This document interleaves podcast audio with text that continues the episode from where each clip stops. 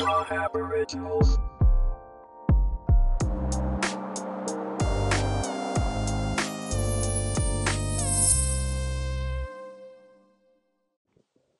We're in talk mode and we're back again with another book review. But before we get into that, I just wanted to give a huge thank you to all of those who listened to the last episode and especially those who decided to, you know, send me a message and comment uh, on the uh, episode and, you know, just discuss the book with me. That was pretty cool. So, um, if you want to discuss uh, anything with me, provide me some feedback, some comments, or just discuss the book, then you can contact me at Wahab on Twitter and Instagram. Today's book is a non-fiction book called Eat That Frog by Brian Tracy. First published in 2004 and weighing in at 113 pages of pure content and a total pages of 129 if you include all the glossary and about the author stuff. Um, I first read this book while I was at uni, good 10 years ago. I'm showing my age a little bit. Um, and you know what? It kind of changed the way I do things and really made a huge difference uh, to my life and my organizational skills, etc. And just to give you a, a bit of an overview of what the book is about, it is regarding there was a, the whole basic the premise of the book is eat that frog, and what they're trying to say is your list of tasks, your hardest, most difficult, most daunting, longest winded task is your frog. And essentially, if you eat that frog first thing, then everything after that will just be pleasant.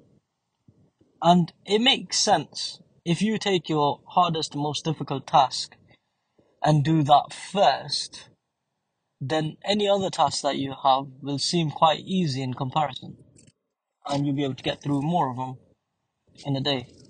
And essentially, this book covers 21 different tips that are all surrounding this theme that allow you to become a little bit more organized and look at time management, goal setting, self improvement essentially, and and motivation.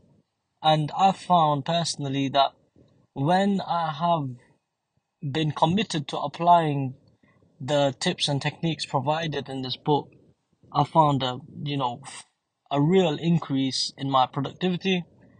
I found that I'm more motivated to tackle more tasks in my life, uh, uh, and this techniques that are provided in here can be applied to your day-to-day life, your personal life, your relationships, your career, uh, and your educational career if you're still in education. And I would recommend that if you are, do find yourself sitting there saying, I got so much to do, I don't have enough time to do it, then you need to go read this book because I feel like you will find the time if you use these techniques provided in here to, you know, help organize your workload essentially.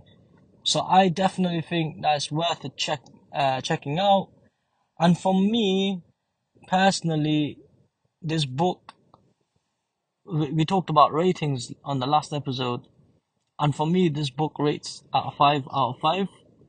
So I, I, I don't know if I mentioned this in the last episode, but the rating scale is in the uh, show notes, um, so you can see exactly what I put against each number. But five for me is it's now got a permanent spot on my bookshelf. It's got a permanent spot in my library, and it's one of those books that if you really is, you can read this book and get nothing out of it. Yeah, but if you're truly committed to making a change and actually following through on the techniques, you will see the difference immediately.